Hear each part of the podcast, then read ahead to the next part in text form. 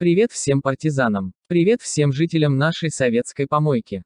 В этот незабываемый день, День народного единства живых и массово захороненных жертв людоедской империи, жрущий своих адептов и сочувствующих, обнаружили новости, которыми поделимся с вами в этом эфире.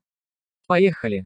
Оказалось, что посещая российский Сбер, директор ЦРУ неожиданно встретился с двумя мутными уголовными личностями, некими Патрушевым и Нарышкиным, пришедшими вдвоем, для смелости. Во время беседы с ними он левой рукой затронул тему, лежащую перед ними на пеньке. Пенек и тему личности принесли с собой. Затронутое оказалось уголовным делом на российских хакеров. Сами российские хакеры остались в подворотне, на улице, где, сидя на корточках, лузгали и сплевывали семечки, ожидая своих лидеров. Вместо нищенских пенсий и бесполезных социальных доплат, в следующем году, во флот РФ поступят гиперзвуковые ракеты «Циркон». Не факт, что поступят ракеты, но известно, что деньги точно будут потрачены на их производство и поставку в войска. Может производства и поставки не будет, но деньги вернуть не смогут. Хотя, никто и не собирается возвращать никакие деньги, потому что никто и не собирается выплачивать все эти нищенские пенсии и бесполезные социальные доплаты нищебродам, которые скоро и так умрут из-за своей низкой продолжительности жизни. ВМС РФ заявили, что отслеживают действия флагманского корабля 6-го флота США Маунт Витни в Черном море. Потому что, во-первых, они больше ничего и не могут делать другого, как только отслеживать его действия в китайские бинокли, из-за того, что гиперзвуковые ракеты еще не поступили на вооружение, а во-вторых, к нему страшно подходить близко, еще пульнет каким-то неизвестным оружием, к тому же двигатели у большинства российских кораблей не завелись, а у тех, что завелись, работают с перебоями, на одном цилиндре, троят, чихают и глохнут. Лукашенко хотел попасть с Путиным в Крым, чтобы посмотреть на что будет похожа Белоруссия после интеграции белорусской помойки с российскими удобствами во дворе. А Путин, как опытный стратег отговорил белоруса, что лучше ему пока туда не ехать, чтобы не попасть под дополнительные санкции Запада, к тому же он в этот раз едет не в Крым, а в Севастополь. А сам тут же позвонил Аксенову и приказал покрасить все бордюры, траву и листья, убрать подальше мусор и закрыть крымские развалюхи масштабными картинками по пути следования официального кортежа, залить в гостиничный водопровод воду, а по берегам Черного моря расставить таблички с названием крымских водохранилищ пресной воды. Республиканцы в Сенате США не оставляют попыток изменить избирательную систему страны, чтобы, кроме Трампа, никого другого нельзя было выбрать президентом. А демократы в ответ собираются провести реформу выборов, чтобы в законе было прямо указано, что Трампа избирать президентом запрещено. Сейчас утрясают детали, пытаясь договориться о принятии соответствующего закона. Датские власти арестовали российское исследовательское судно по иску третьей стороны, датских черепашек, которые требуют в суде опровергнуть факты их изнасилования в специальных публичных домах и взыскать с лжецов, россиян, распространявших порочащую их ложь, денежную компенсацию.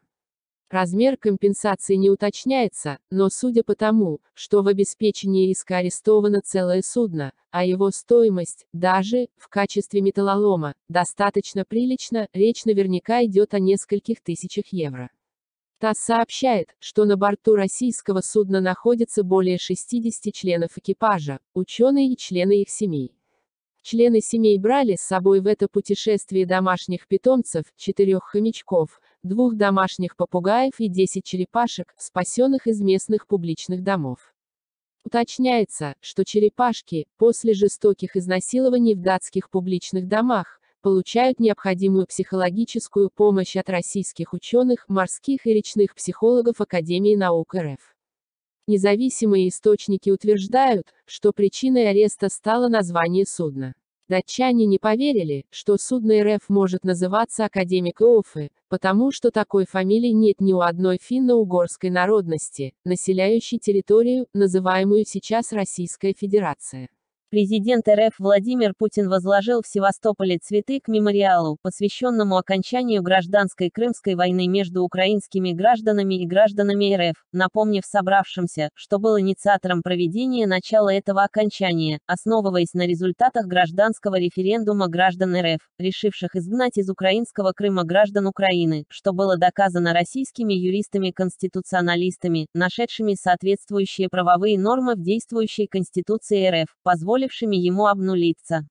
Попросил не приписывать незаслуженно эти заслуги одной старой бабушке, космической пенсионерке из Государственной Думы. Патриарх Кирилл считает, что сохранить Россию можно только при сохранении православия. А православие в последнее время стало целью террористических атак секты голожопых сатанистов, распространяющих во вражеских сетях TikTok и Facebook фотографий с голыми жопами, застящими великие православные святыни и порочащими их смысл оральными половыми актами в священных полицейских куртках. Святой Отец призвал верующих выйти на борьбу против этих русофобов, отлавливать их и голые жопы хлестать крапивой. Причем, если жопа голая, то по ней и хлестать, а если одетая, то оголять жопу и снова хлестать и хлестать до христианских волдырей. Китай усиливает пограничный контроль из-за распространения коронавируса на территории страны.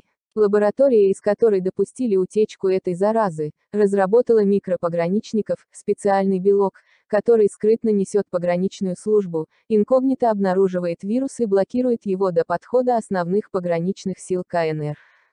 В России, в рамках борьбы с фальшивыми прививочными сертификатами и фейковыми прививками от коронавируса, приняли решение о чипах в российской фуфловакцине.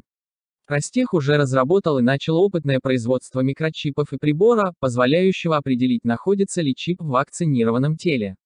Кроме даты вакцинации на чип будет записываться биометрическая информация пациента, чтобы недобросовестные граждане не продавали свои чипы антивакцинаторам. За ношение чужого чипа будет предусмотрена административная и уголовная ответственность и годичный запрет вакцинирования и чипирования. На сегодня все, любимые наши партизаны. Всем пока, до следующих подпольных эфиров. Обещаем и дальше раскрывать вам секреты нашей помойки.